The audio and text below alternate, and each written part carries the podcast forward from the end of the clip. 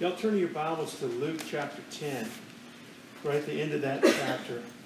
We all know this story, or this account rather. I'm going to have to be trying to get used to my new pulpit here. Um, Luke chapter 10, and let's just pick up verse 28, uh, 38. This is a very familiar passage, but this is what God has put on my heart for us this morning. Lord, give us ears to hear. It says, Now it came to pass as they went that he, that's the Lord, entered into a certain village, and a certain woman named Martha received him into her house. And as she and she had a sister called Mary, which also sat at Jesus' feet and heard his word. But Martha was cumbered about much serving, and came to him and said, Lord, dost thou not care that my sister had left me to serve alone? Bid her therefore that she come help me. And Jesus answered and said unto her, Martha, Martha, thou art careful and troubled about many things, but one thing is needful, and Mary hath chosen that good part which shall not be taken away from her. You've all heard that passage before. You've all probably heard lessons and sermons on it before. And so I'm probably not going to tell you anything new today. This is just what the Lord put on my heart. But it says in verse 38 there was a certain village and there was a certain woman but what, what makes this account uh, significant is that the Lord was there. Amen? Certain village and a certain woman. But what was going on that makes us take note of it, and that the Holy Ghost wrote it in Scripture for us, is that the Lord Jesus Christ was present. He was there. And uh, there's one thing, Jesus says, that's needful. There's one thing that's necessary. That's actually what that that word means. There's one thing that's a requirement, is if you look that word up, and it's needful. And Mary, in this story, in this account, she chose that. And so we're going to talk about that a little bit uh, this morning. There's a lot of things in our Christian life as believers. We're already born again, but there's a lot of things that that seem uh, significant. That seem that be, should be the things that we should follow after.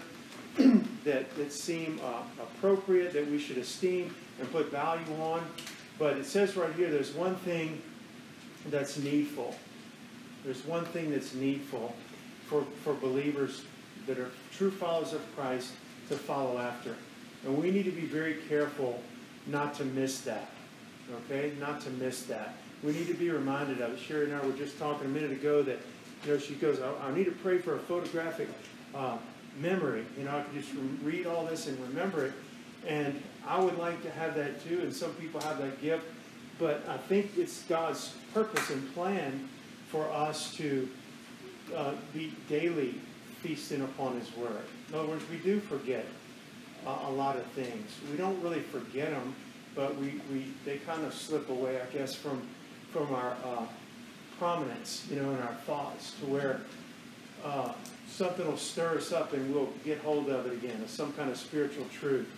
And this is one of those things, like I said, that you've heard before, and Mary chose this. And we have to be conscious, I believe. I think there's conscious efforts and conscious choices. I'm not talking about simply trying to do something in a, in a, out of your flesh or in a, just out of your fleshful uh, abilities. But spiritually speaking, there are things that God wants us to be aware of. He wants us to be careful not to miss. And I think oftentimes in life, y'all, we pursue after the good, and I'm talking about Christians, okay? Let's talk, assume that I'm talking to born again people. That we will pursue after the good, but not the best. We'll pursue after something that's good and that's even Christ-like and godly and things that God's Word talks us to, to, tells us to do, but we might fail to follow after the absolute best. Okay? And and God wants us to not miss that, to follow after the best. We might fill our lives seeking after good things and neglect uh, really the priority of following after the best things, the best thing of all, which is the Lord Jesus Christ. And, he, and we have to be uh, what, what God's Word says is needful, okay? And that is simply this in this passage. There was two things that Mary did. She sat at the feet of Jesus, okay, so she was spending time with the Lord. Just no other thing going on, just her and the Lord. And she heard his word. That's what it says. Mary, in verse 39, uh, Mary, she had a sister called Mary, which sat at Jesus' feet and heard his word. One little sentence, two things she did, and, and then the Lord commends her later in this passage and says she's chosen the better part. This is a better thing, okay? I want you to turn with me, if you would, and look in your Bibles. We'll come back to this, but turn to Mark chapter 3, verse 13. Now, in this passage, we see where Jesus is calling his disciples. Mark 3, 13 through 15 is what we're going to read.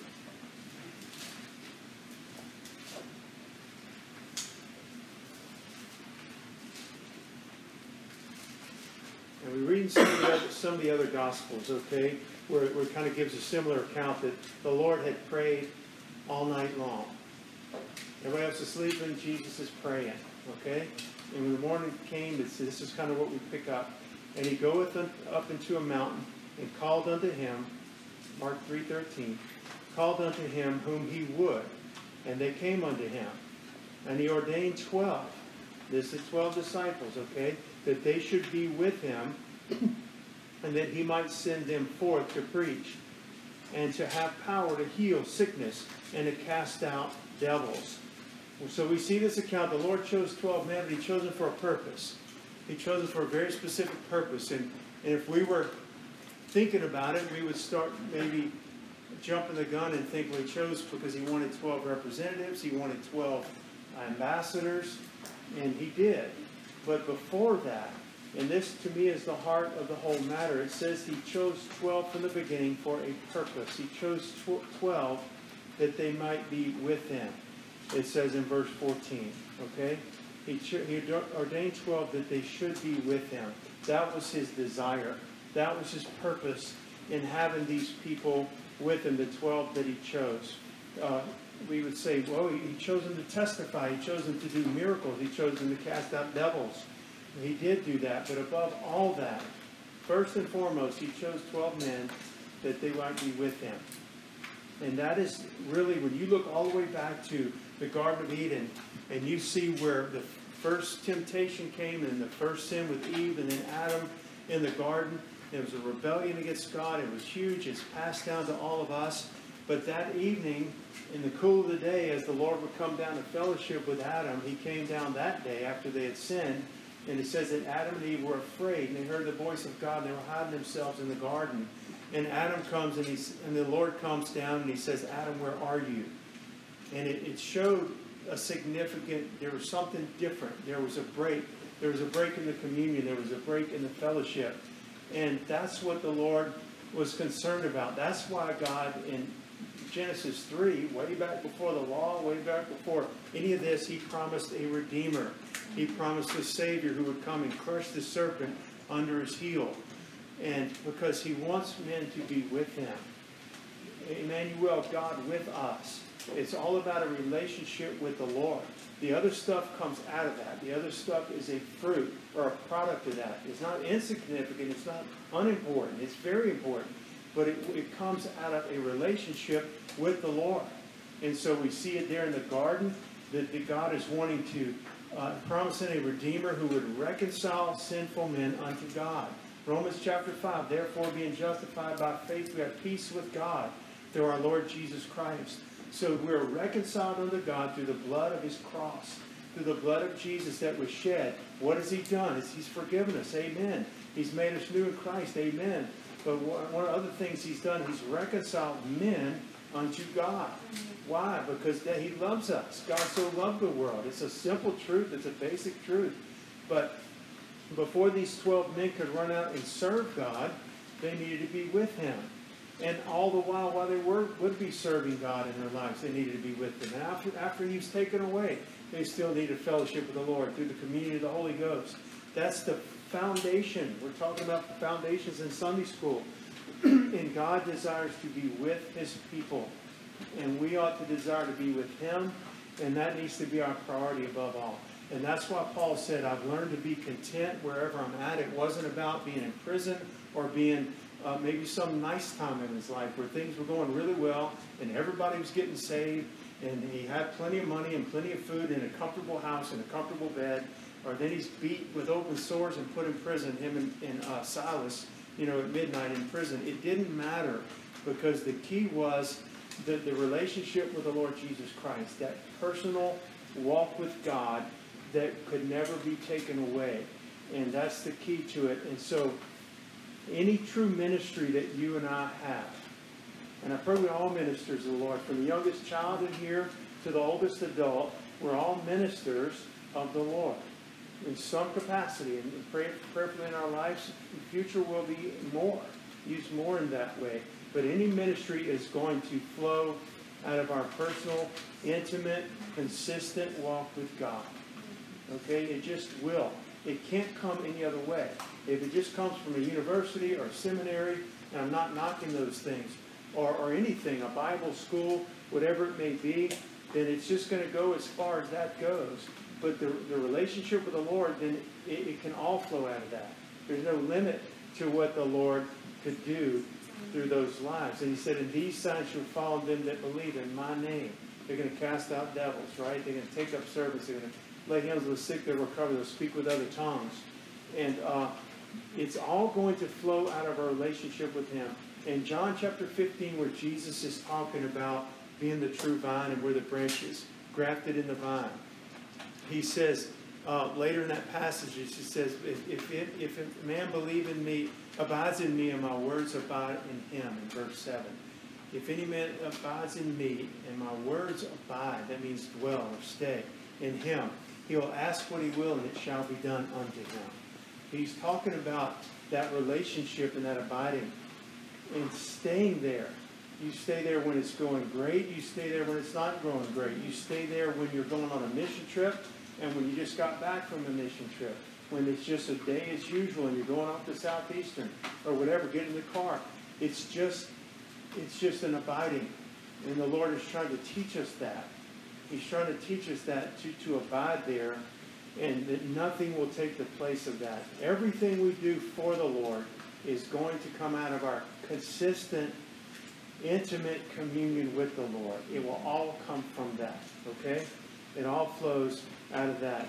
Uh, it's going to be as we spend time in His Word, attentively listening to it and obeying what He tells us to in His Word. And y'all, there's not a substitute for that. Have you ever tried? Have you ever tried? I'm not saying intentionally tried, but have you ever found yourself trying to do for God anything, but you haven't had that intimate time with Him regularly? It doesn't work. It doesn't work. I mean, you can go through the motions for a long time. I venture to say a lot of pastors and a lot of churches and Sunday school teachers around this country have probably put it on autopilot and gone through the motions. I can read over this thing Sunday morning, five minutes before Sunday school, and you know teach the class, and everything's just kind of uh, routine. It's a machine just cranking out the next the next thing, but it, it doesn't work. There's not a substitute. In other words, you can't find. Well, I want to have real ministry for the Lord. I want to have a real power in the Lord. I want to be a soul winner for the Lord. I want to understand the deep things of God. I want to teach His Word. Uh, I want people to see Jesus in me, whatever it may be. And, and we think we can do, do that without spending that relationship with the Lord, that personal time. It's not going to come. It's not going to be, you can manufacture something, and so could I. But for it to be legitimate and real, it's going to all come from that intimacy with the Lord, and there's not, there's not a uh, substitute for that. Okay? That simply is God's plan. That's the way He wants it to be. That's the way He's desired for it to be. Okay? And He's restored us in that right relationship. Martha, when you look at the story, you can turn back here to Luke chapter 10. I know you've heard this before. Again, I'm not telling you anything you haven't heard before. But Martha, in this passage of Scripture, she is not in sin. This is not, nor do I see the Lord addressing her as though she's in sin. I don't believe she's in sin. I don't believe Martha in this account where she's, you know, busy serving, that she's not in sin. She's not in uh, in rebellion. She's not in immorality. She's not despising the Lord or the things of God. I don't even think she would be uh, indifferent to the things of God. She was ministering unto the Lord and she was ministering to the other people who were with the Lord in the house. That's an admirable, admirable thing. That's a good thing. But this is the whole uh, point of this message. It wasn't sin as though she was out in some, you know, like the, uh, the woman caught in adultery, okay, go and sin no more. This wasn't like that. This was a woman who was doing something good, but at that moment there was something far better that she could have and should have been doing. And the Lord wanted to teach us that through this account. The Holy Spirit gave us this for a reason. So she was not, uh, as I said, in sin. She was ministering to the Lord and to, to, to the people that were there. Okay, but there was something far greater that she could have been doing. And, and we know what it is. We know from, from the scripture there was a best thing, and she missed it. Let's just be honest. She missed it. She didn't see it. She was even saying, Jesus, can you get my lazy sister up and get her to help me? I'm doing all this myself. I can see her just sweating. It was work. It's work in our day. Get a Thanksgiving dinner ready, ready or something. But in that day, with even the less of the modern things that we have, it must have been very difficult. And so she probably was literally working her tail off, you know, and sweating and going back and forth. And she's looking, and probably every time she'd walk by, she'd get mad because Mary's there, you know, just sitting there at the feet of Jesus, apparently oblivious to what Martha's plight and all the work that she had and responsibility that she had. And so she just kind of bypasses Mary, and Martha goes straight to Jesus and said, Get her to help me. She'll listen to you. Get her to come and help me. And the Lord began to deal with her gently as he does deal with us gently. There's times he's got to smack us upside the back of the head for us to get something. And there's times if we're listening, you know, he can just gently show us, Randy, this is wrong. This is wrong. you you've missed it on this. You thought you were right and you were wrong on this. And I want to teach you and I want to show you. The Holy Spirit can do that, okay? And I don't at all see him just blasting uh, Martha, but she missed it, and the Lord gently corrected her and taught her. And I would think she probably never forgot this lesson after the Lord taught her. Amen? Those are the ones that, that we remember. But the Bible says that Martha was cumbered about, this, at least in King James. I don't know if you have a different translation um, Martha was cumbered about much serving. And so I looked up this word, and it means to drag all around. And I can just picture that. To just drag all around. Like, like to me, it's carrying excess baggage, it's carrying excess weight. It means to drag all around or to be, to distract with care. So now picture Martha. She's distracted. She's distracted. The, uh, her, her job that she's doing of serving everybody has distracted her. It's kept her eyes off of what was most important. She's dragging this weight all around. It was actually a hindrance. We say it was kind. She was getting cold water for everybody. She's fixing bread and she's cleaning the table and doing all this. But there was something better at this moment. She was cumbered about much serving. That means to drag all around, uh, to distract with care. So here's Martha, and her being cumbered with and distracted actually kept her from the best thing that was there. And the Lord was kind of like trying to snap her out of it. Time out, I want you to see what's going on here. And so she was missing it. It resulted her, what was the result of this? What, what, what was Martha's attitude right now during all this? She's busy working, it's a good thing, an admirable thing, but what was her attitude? Would you say at that moment she had peace? No, she was she was aggravated. She was agitated. Jesus even said in verse 41, Jesus answered and said unto her, Martha, Martha, thou art careful. That means anxious and agitated. You're anxious and agitated. You're careful and troubled about many things. Right now, this is going to not not, not heaped in sin, okay?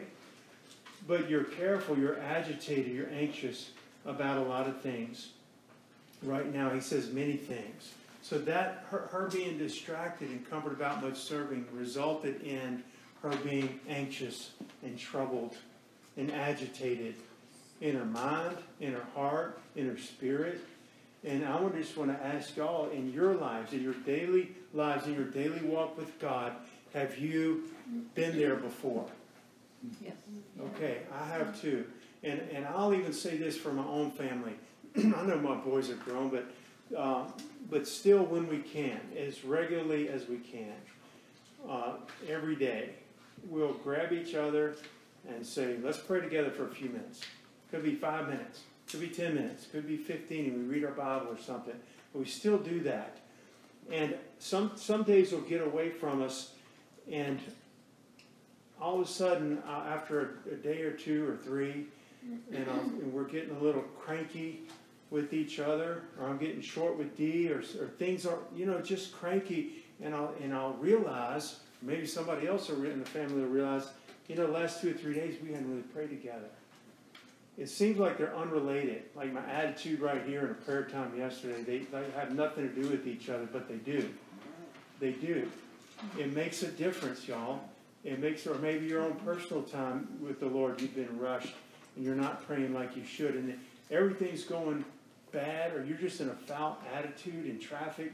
Well, traffic was the same yesterday, be the same tomorrow. You know what I mean? Why is it? Why am I so aggravated today? Agitated today? Don't talk to me. I don't. You know, just everything's just a bother, and I think it comes a lot of times because of that. We don't put two and two together. We think they're unrelated. I just had a bad day. But could be that we're not we're not spending that intimacy with the Lord regularly and being filled with the Spirit. Be, don't be drunk with wine when it's excess, but be filled with the Spirit. That's a command, and that's a daily lifestyle. That's not every now and then. I think we're to daily be filled with the Spirit, and we know it. We lift our hands and we say, Lord, we're already baptized in the Holy Ghost. That happens once, but we're praying for a filling in the in the Holy Spirit. We're praying that our minds would be stayed on the Lord. We're praying that He would bring peace to our hearts and settle us because the cares of this life come. Mm-hmm. She was careful and was agitated and aggravated and troubled about many things. And the things in this life, it does just step, step one foot out the door, and the stress of life is there to greet you, right? The busyness. You, you went out and your tire was flat, you know, or you whatever. Something's happening, or you turn on the news and, and instantly it's just the, the signs of the times, the darkness, and everything is just coming against you to, to you and me to bring us down. And, and it's not sinful things. It's not that we went on off into drunkenness, okay, or went off into something like this. It's just that we, we get like Martha, I think, a lot of times, and we get agitated. We get caught up in the, in the cares of life, and that's li- literally what it means. She was she was distracted with care. Okay, distracted with care. I've done that before. So it wasn't just that she was busy serving. It said she was busy serving, and so doing, she missed the more important, the best. There is a best to it all. Okay.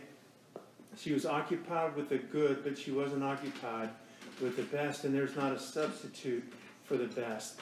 And when that's missed, everything's going to be out of order. Okay?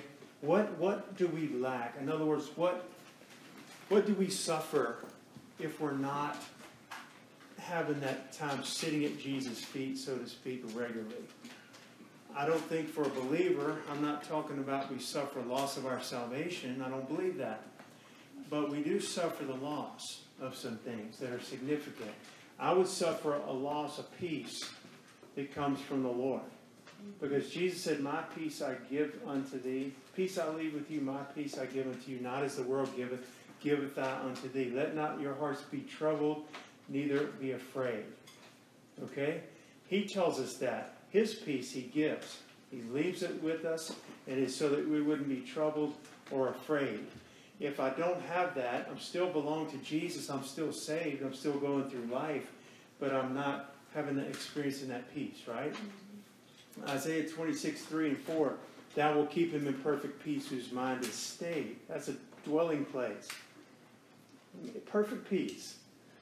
That he will keep us in perfect peace whose mind is stayed on thee because he trusted in thee. How many times in a day do you have to, to do that, so to speak, to set your mind on the Lord? One time, does that do it? For, for me, it's many times. during any one given day. Um, with all this that's been going on in our lives and with the church and so forth, uh, Dee and I have been praying with people and talking to people and meeting with people with different concerns and that kind of thing. And every, we might be meeting with somebody, and right way through meeting with somebody, we're meeting with somebody else. But every time, it's like I need Jesus just as much for this tenth meeting as I did for the first meeting. I can't just say, we got this now. We know what to say. We know what they're going to say. Every time I need the Lord. Because every person's different. Every situation is different. I'm not all that I think I am. I need the Lord. I, I don't just have it under control. I need the Lord to step in this pulpit, to open up a Sunday school book, whatever it may be, to, win, to witness to somebody. I need the Lord at that moment as much as I ever did before. I've never come to a point where I need him any less.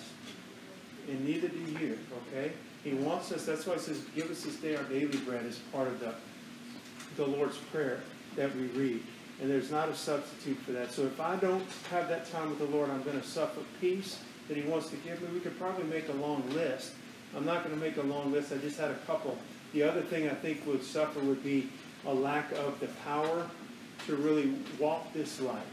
Victory over sin, victory over the attacks of the devil, uh, victory over discouragement, victory over depression. In other words, to really walk this life in power, the Lord is that power. You know, we don't just go recharge like someplace, uh, uh, one of these car, battery operated cars would charge up and they got these little stations where they can plug up. But it's the Lord. That is, it's the Lord. It's us staying with Him and, and spend that time with Him. These, it's as these disciples came and stayed with the Lord. Remember, they, they would eat with him. They wanted to know where he slept, and so he says, "Come and see, come and see where I'm staying." You know what I mean? Come and see what my life's like. They watched him pray. They watched him minister to people. They watched how he did with the little children. And right, the disciples were saying, "Get him out of here. That's a bother." The Lord said, "No, suffer the little children to come unto me." They watched him. They watched him have compassion on people because they were like a bunch of sheep scattered with no shepherd. Or they were hungry and they begin to faint. If we send them away, they're going to faint by the wayside. So what is he going to do? He has compassion on them. He, he goes to his father and blesses the food and multiplies it. They were with him. And they saw how he was. And the Bible says in 1 John 4 17, For as he is, so are we in this world. That's as we walk with him. And his spirit lives in us and through us. And so it says, as the disciples came and stayed with him, then they he gave them power. Says he gave them power over unclean spirits. He gave them power to heal all manner of sicknesses and sent them forth to preach this gospel. He empowered them to do that. It was as they came and as they stayed and dwelt with him and lived with him that, that he was able to uh, enable them and equip them to go out. Okay? Um, and the other thing, the last thing I think we would lack if we're not spending that time with the Lord is going to be direction or guidance from the Lord. Again, you can be a Christian and still be wandering. I think this is right. I think this is what I should do. I can say, I know from talking to many of y'all uh, in this room with all this, this, again, the situation going on uh, recently and, and what's brought us here this morning for a lot of y'all, maybe all of you, it was as you got away with the Lord. You said, I'm praying like I never have before. I'm fasting. I'm not watching TV at night like I was. I'm getting away with the Lord, and I'm praying and I'm fasting, and I'm just setting my mind to the Lord. Let me ask you this Did God speak to you? Did He guide you? Yes, He did. He leads us and guides us, some over a shorter period of time, some over a longer period of time.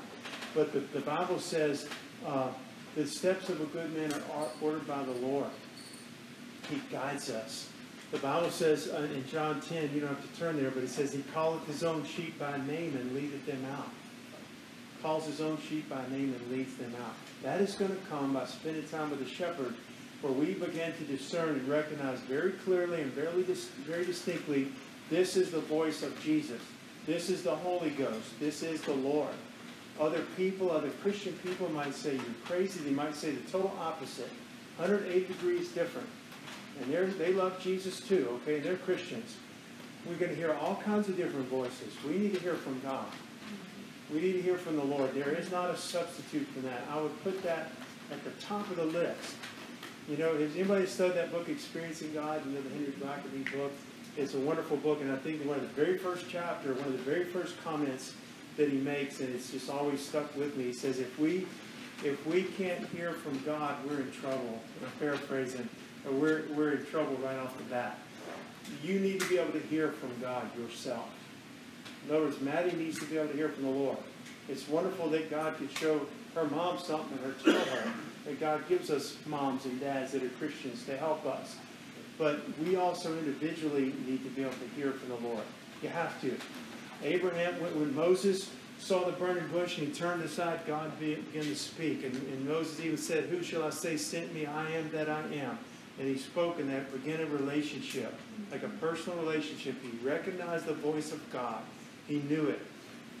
And so, that taking time with the Lord like that, uh, and a lot of times, like Martha, we may busy ourselves to accomplish a lot, and yet we could be running around totally missing what the Lord has for us. He's patient, though, He's kind. He'll reel us back in if we'll let him. And he'll teach us a lesson like he taught Martha and kind of get us quieted, get us settled down. Just sit still here. You don't have a clue what I want you to do. You're running around trying to do for me, but you haven't sat here with me. You're trying to do it, but you're finding that you're you're facing a lot of frustration. You're facing a lot of disappointment, unfruitfulness maybe in your ministry.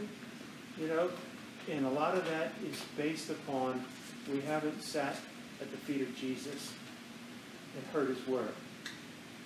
That's where it all has to start. I know it's a very simple truth, but we find ourselves frustrated and unfruitful not because of lack of effort of trying, but because of lack of, uh, of sitting at the feet of Jesus and waiting upon the Lord. We know the Bible says that, uh, you know, uh, Wait on the Lord and be of good courage, and he shall strengthen thy heart. Wait, I say, on the Lord. That's where the strength's going to come from. He's going to strengthen your heart. We might, and you know what a lot of people do today? A lot of church people that we know, as soon as they have a problem, or a big disappointment in their life, or even a little one, they run to another person. They've got another person, like as their prayer partner. Nothing wrong with the prayer partner, but their first instinct is to run to their pastor or to a group or to a, a person or send out a text. And I think God, I know the Lord would have that first response to be, no, you get with me. I can handle that for you. Thank God for godly people in our lives. Iron does sharpen iron, okay? And the Lord wants to do that. But that's not a substitute. Uh, Alberto or Stephen in my life are not a substitute for the Lord Jesus Christ speaking to me. That's what has to be there. Can you imagine if all of us in this room were really strong like that? Not just like we, you know, all have to be Clendenin or something, but strong in our own walk with the Lord, where we should be at this point in our lives. We, yes, I do know God. I recognize His voice. I hear from Him. When I'm troubled, I turn to Him. That's my first thing.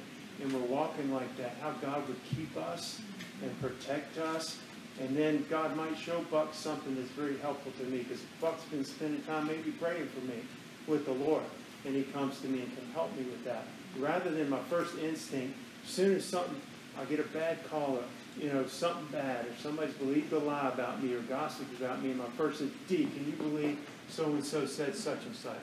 Instead of being with the Lord and saying, God, I just forgive them. I give them to you.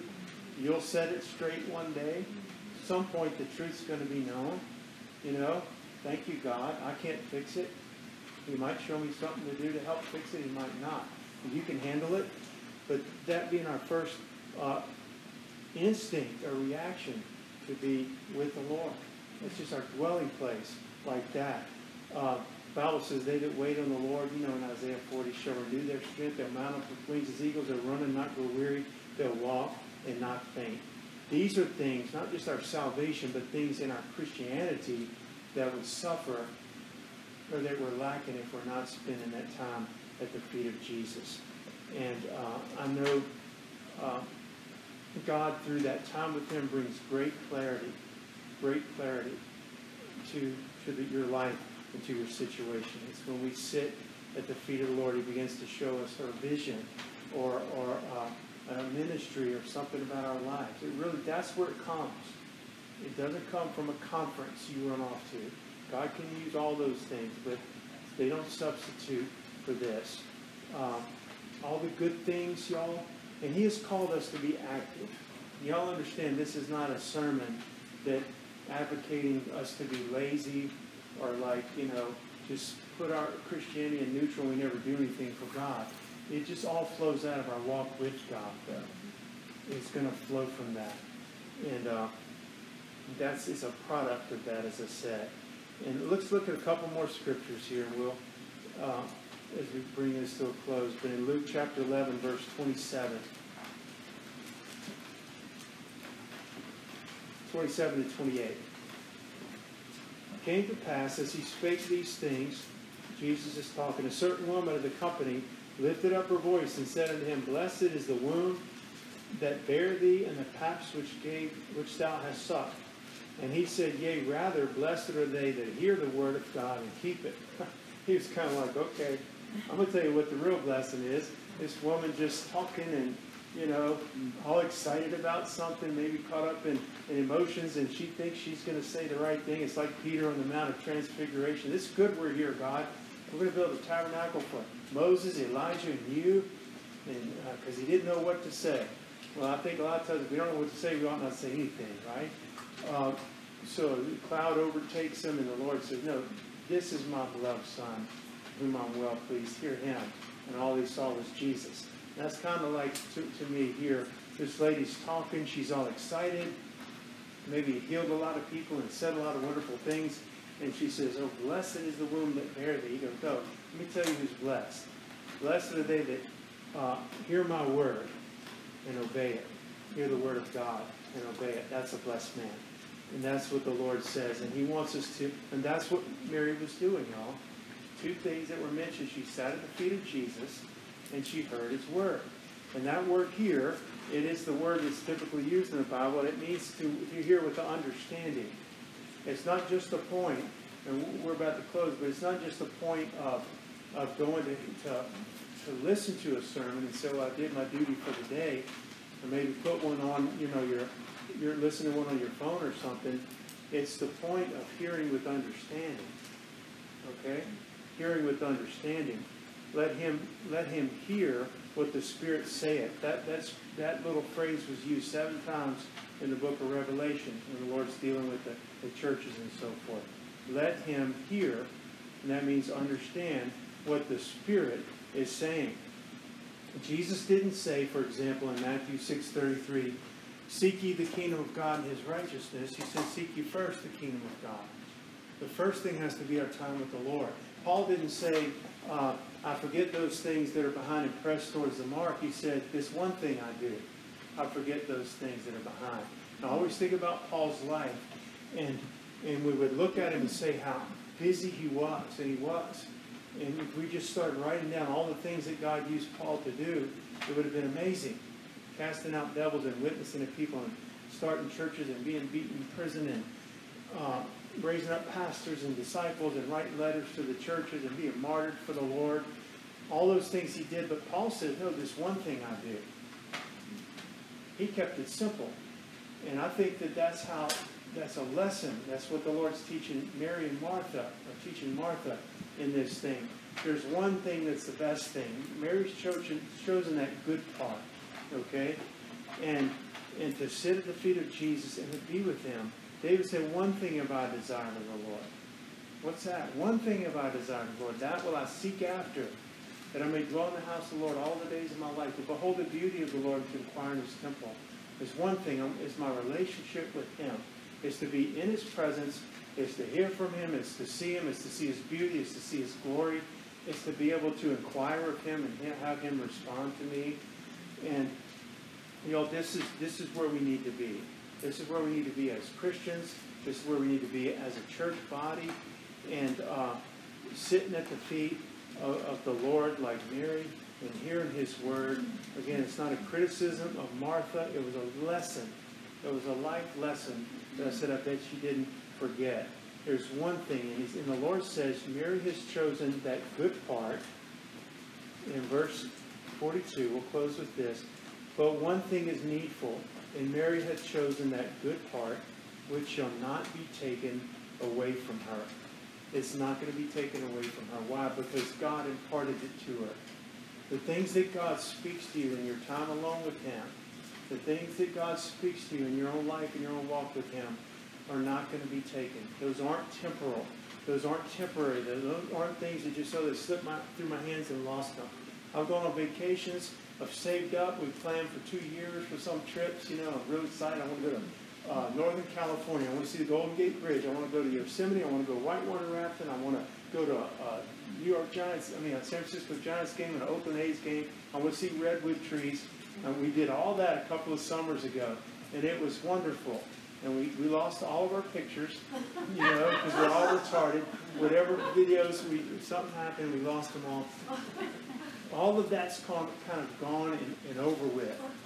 But this good part that Mary chose by sitting at the feet of Jesus and hearing His word is not going to be taken from her. That's imparted into her very life, into her heart, into her spirit. Those are things, the body gets old breaks down and decays, but the things that God has sown into our lives through our relationship with Him and our intimacy, intimacy with Him are not going to be taken from us. One of the commentaries I was reading, and I, I love this quote, it says, Our Lord prizes our affection above our service. He prizes our affection or that time spent with Him over our service. And it all flows from that, y'all. I know this was such a basic, simple message this morning, but uh, this is what, what God gave. Dee, if you want to just come start playing. And y'all, I know I said it, and I'll probably repeat myself, but even with the, the physically, like the, the confines we're in right now, we still want to strive to have an altar, and God's going to help us to do that. We can get beyond a few little things feeling a little weird. There's little pillows that you put around and cushions if you want to kneel on them or kneel around at your chair and, you know, over your chair, whatever it may be if you want to get up and walk around. But we're going to just take this time with the Lord and ask God to show us about our own intimacy with Him. Is it, is it lacking? Is it, has it suffered? Has it, um, has He drawn us into something deeper than that? And I just have a scripture. The altars are open. You go in and pray. If you want prayer and would like me to pray with you about something, then you can come right up here. But uh, as you're praying, just listen. Colossians, we know this, the, the passage in chapter 3. If ye then be risen with Christ, that means if you're born again. If ye then be risen with Christ, seek those things that are above. Okay? Set your affections on things above, not on things on the earth. Set your, it says, where, where set your affections on things where, where Christ sitteth at the right hand of God. And it means to establish our hearts, to establish our lives, and set our very hearts and minds upon the Lord. Seek those things that are above. And if we'll do that, if we'll seek the Lord with all of our heart, He's going to give us wisdom. We need it, don't we? He's going to give us direction. He's going to give us guidance. He's going to give us a vision. The Lord needs to impart into your soul a vision that He has for your life and ministry. It's going to come from God. It's not going to come from a good Christian book you read.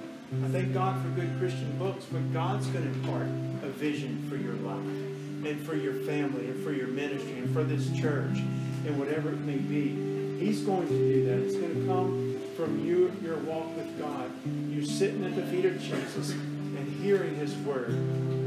So, Father, we just come before you this morning, God. And Lord, we do that, God. We turn to you, Father. I thank you for these wonderful people, God, that know you and they want to know you more, God. We all do. They're turned around, they're kneeling before you, God. And we're kneeling before you because we, we believe what we've heard. We agree with what we've heard, God. We want to be Mary and not Martha. And God, too much of my life up and too much of my time, even still to this day, is a Martha. I got a calendar with a to-do list of things I have to do. Lord, they're all Christian. They're all good things, God. But Lord, let that never take away from my intimacy with you, my time, Not just a little time, but quality time spent with you, Lord. To sit at your feet and to hear your word. And then, Lord, would you do that? Give us peace, God, as our mind is stayed on you. You'll keep us in perfect peace. I pray for peace for your people. I pray for peace for those here this morning. They might be worried about their Christian friend or family member, God, that they're concerned about being deceived, or they're concerned about something in their lives, God. Would you give them your peace, Father? God, whatever it may be, Lord, you have to impart that to us. You have to impart it. What we need, it has to come from you, God. And there's not a substitute for it. And that's the way you've designed for it to be, God. We turn to you, Father. We're calling upon you, God. Stir us up from the youngest person here to the oldest, God. This is not a message just for adults, God. This is for the little children that are hearing God, they would learn early in their lives what it is to walk with God personally. And that's the most valuable, precious thing that we could ever have, Lord, is our walk with you, God. Jesus.